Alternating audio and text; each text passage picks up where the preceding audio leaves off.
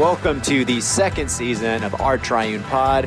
We are still preparing you to praise. Join me, the Reverend Nick Comiskey, and the Reverend Ben DeHart for a conversation about low key theology, lived experience, and often unrelated pop culture as we break down one of the Psalms. We hope it's an inspiring, maybe a bit irreverent, but mostly helpful way to get you ready for some God time.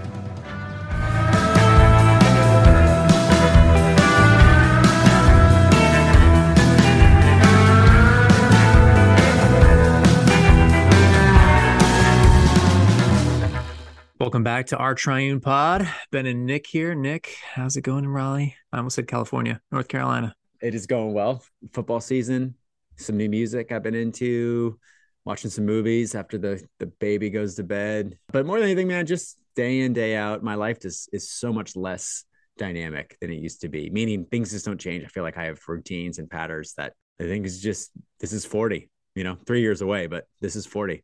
What he means by that is we have nothing to say for unrelated. That said, how do you feel about the Bills Chiefs game? I mean, last year, Mahomes, miracle drive. This year, Bills win. Does this mean anything No. or is this way too early? I think what people forget is that we were three and four last year to start the season, and we got rolled by the Bills. Like I think week four of last year. So we looked, we actually looked a lot better than I thought we did, than I thought we were going to look on Sunday. I still think we have a ceiling because we don't have great skill position players. I mean, we have good skill position players, but we don't have someone like Tyreek who can really open up the field vertically. So I think we're the second best team in football, and we'll probably play the Bills again if things break right for us in the AFC division game or the AFC championship game. And hopefully our defense plays a little bit better.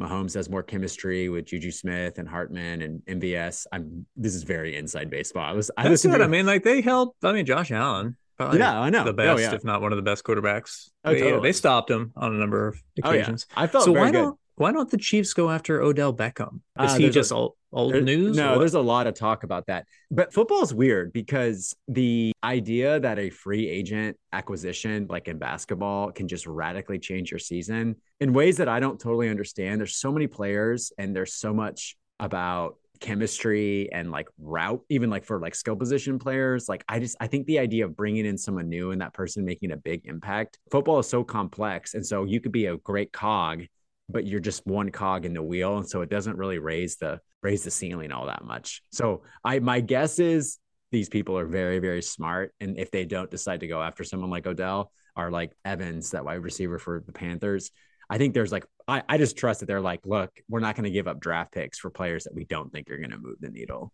you know Well, the reason I brought this up was a ruse to talk about Philadelphia sports Uh, because you we are are in a killing moment. it right now. it is a moment yeah I don't know. I think every Philadelphia fan is a pessimist. So right now we don't know what to do in all of these games, especially with the Phillies, who have no business being in the NLCS, which is Yeah. for those of you who don't know, if we win this series, we're going to the World Series. They are the last ranked seed in the National League, but they are hot right now. So this is kind of like the Eagles from what five years ago when they won the Super Bowl after they lost their quarterback, had no business, and won the Super Bowl. So we're praying not only for the Phils, but miracle upon miracle, the Eagles are six and zero. So that is come true. on, get on the Philly bandwagon, I think, people. I think I think the Eagles are going to be like 14 and 3 like at worst. I mean, you know, they just don't play a lot of good teams. So, yeah, they're going to be very good. They're going to have the one seed, I think. We'll see. Well, that's all we got. So let's go to Psalm 65. You are to be praised, O God, in Zion. To you shall vows be formed, performed in Jerusalem. To you that hear prayer shall all flesh come, because of their transgressions. Our sins are stronger than we are, but you will blot them out. Happy are they whom you choose and draw to your courts to dwell there. They will be satisfied by the beauty of your house, by the holiness of your temple. Awesome things will you show us in your righteousness, O God of our salvation, O hope of all the ends of the earth, end of the seas that are far away. You make fast the mountains by your power, they are girded about with might. You still the roaring of the seas, the roaring of their waves, and the clamor of the peoples. Those who dwell at the ends of the earth will tremble at your marvelous signs. You make the dawn and the dusk to sing for joy. You visit the earth and water it abundantly. You make it very plenteous. The river of God is full of water. You prepare the grain, for so you provide for the earth. You drench the furrows and smooth out the ridges. With the heavy rains, you soften the ground and bless its increase. You crown the year with your goodness, and your paths overflow with plenty. May the fields of the wilderness be rich for gazing, and the hills be clothed with joy. May the meadows cover themselves with flocks, and the valleys cloak themselves with grain. Let them shout for joy and sing. There's a mouthful psalm there, Nick. What do you make of this? Well, I think we could talk about this psalm as a exercise in like what would it have meant at the time of its composition and also the way that we might think about it as people upon whom the end of the ages has come to quote paul. So think about it as it relates to what god has done in christ and what god will do in christ for all peoples at a, some indeterminate point in the future. But the initial reading i take this psalm to be a recounting of some season of adversity potentially a drought that the psalmist experienced as chastisement for sins or some exercise of judgment. And the idea, in my mind, and that's what's happening here is that the the drought has ended, rain has come, and the psalm, the psalmist interprets the rain as this exercise of God's grace and mercy and goodness. And so he writes this psalm in anticipation of going to the temple and fulfilling the vows he made in this in the period of supplication prior to the the rains coming, right? So you are to be mm-hmm. praised, O God, in Zion. To you shall vows be performed. You hear prayer our sins are stronger, but you will blot them out. There's this sense of, in a moment of desperation and weakness, I cried out to the Lord, and the Lord heard me. He blotted out my sins. I will fulfill those vows that I made. I will appear before the Lord's house, and I will give you thanks. So I think amidst the different verses and the really vivid imagery with which the psalm ends, I think we can understand this psalm as a thanksgiving. I think uh, Walter Brueggemann has a book on the psalms, and he categorizes the psalm psalms in different ways. You know, there's psalms of lament. He calls this psalm a psalm of reorientation. And the idea being in a dark, cloudy season, the dawn breaks and we see blue skies and we reorient ourselves to the goodness and, and praise of God. And the psalmist is doing just that. He's reorienting himself and all of his readers after a season of hardship by thanking God for his goodness, for his power, for his power in creation, for his bounty. And he's anticipating giving God thanks in the temple. Now that you say that, I see a whole lot of either asking for or mentioning of God as provider. Mm-hmm. Grain, water is mentioned multiple times. There's a lot of imagery here. What I find interesting, and I think you're right, there must have been some kind of either famine or drought, and then the Lord comes through but also, do you see that in verses 13 and 14? It's as if it turns into a prayer. Mm-hmm. May the fields of the wilderness be rich for grazing, the hills be clothed with joy. I love this. The meadows cover themselves with flock. Like the meadows there, God's just dropping flocks on there, and yep. valleys cloak themselves with grain. Yeah. So, yeah, it sounds like a thanksgiving for God coming through in hardship. And in the midst of that recognition, also a prayer, continue this provision because we don't want to get back to where we were. The scarcity. Yeah, yeah. No, I think that's exactly right. And obviously, Bible captain obvious here is in a agricultural society. The idea of rain and provision and harvest is is much more integral to their daily life you know so praising god for the harvest. I've never been to like a harvest festival service but um, i'm assuming they're pretty lame. But i think for people in that day it was much more part of the rhythm of their life to give God thanks for harvests and the way he provides food. We talked a little bit about that a couple weeks ago. Yeah, I mean, I think one thing to staying in the kind of historical mode, thinking about the psalm as it relates to the original hearers and prayers, there is something profound in a universal vision of this psalm. You know, this is an Old Testament text, mm. obviously, but all flesh will come to the Lord because God hears prayer those who dwell at the ends of the earth. That's verse eight. It's this kind of universal opening that what God does for Israel is designed to be a sign and a call to worship for all peoples.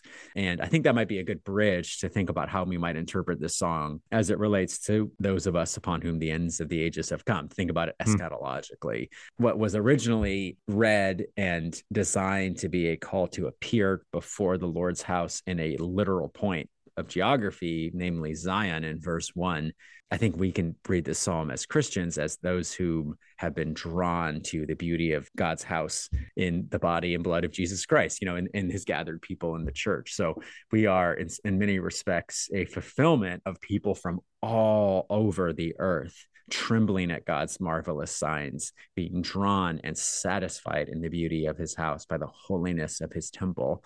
And obviously, Hebrews 12, like the New Testament makes that move. You know, we're not making that up. So that's not how everyone reads the psalm, of course. But as Christian readers, I think we are right to see this as a finger that's pointing us to what God has done for us and is doing for us in Christ. Yeah, you can see kind of a maybe this is an unintentional trajectory, but in verse five, awesome things you will show us in your righteousness, O God of our salvation.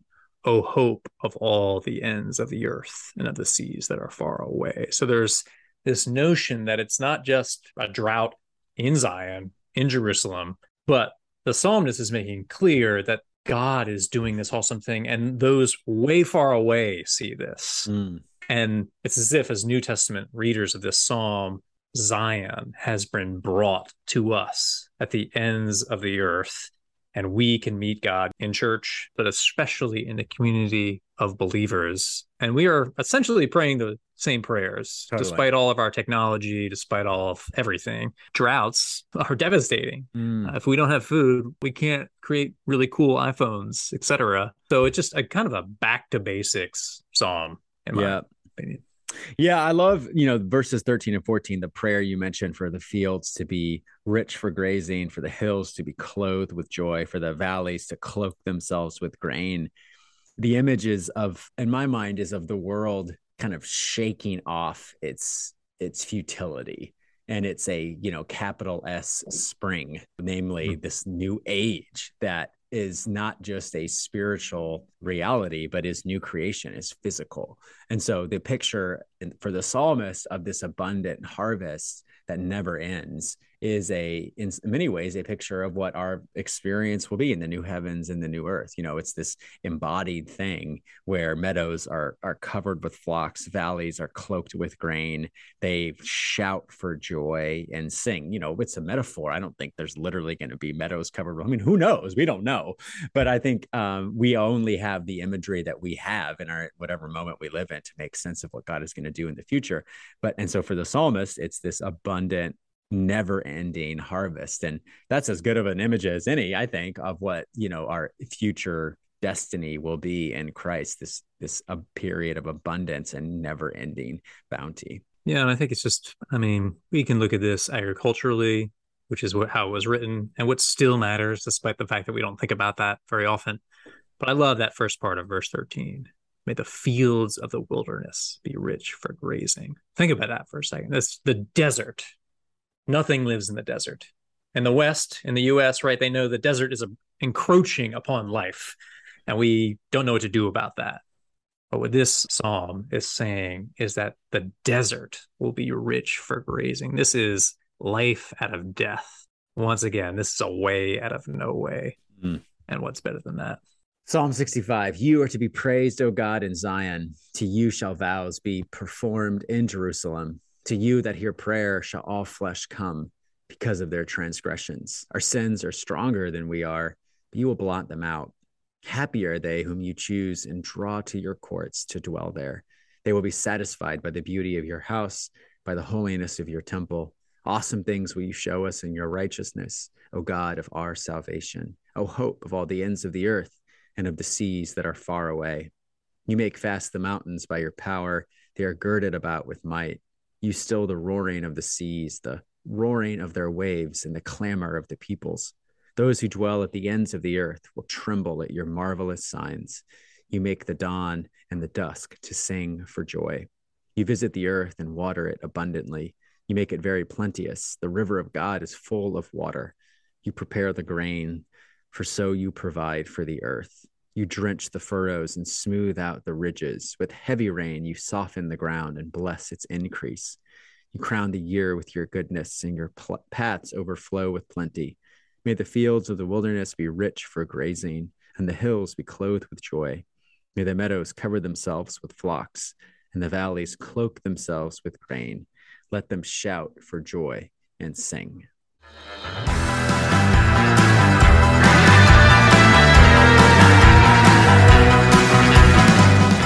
How about that episode of Our Triune Pod? Now that you've been prepped for praise, won't you do us a solid and subscribe and review? We promise to keep the outlandish illustrations coming. So be sure to join us for another episode of your absolute favorite podcast.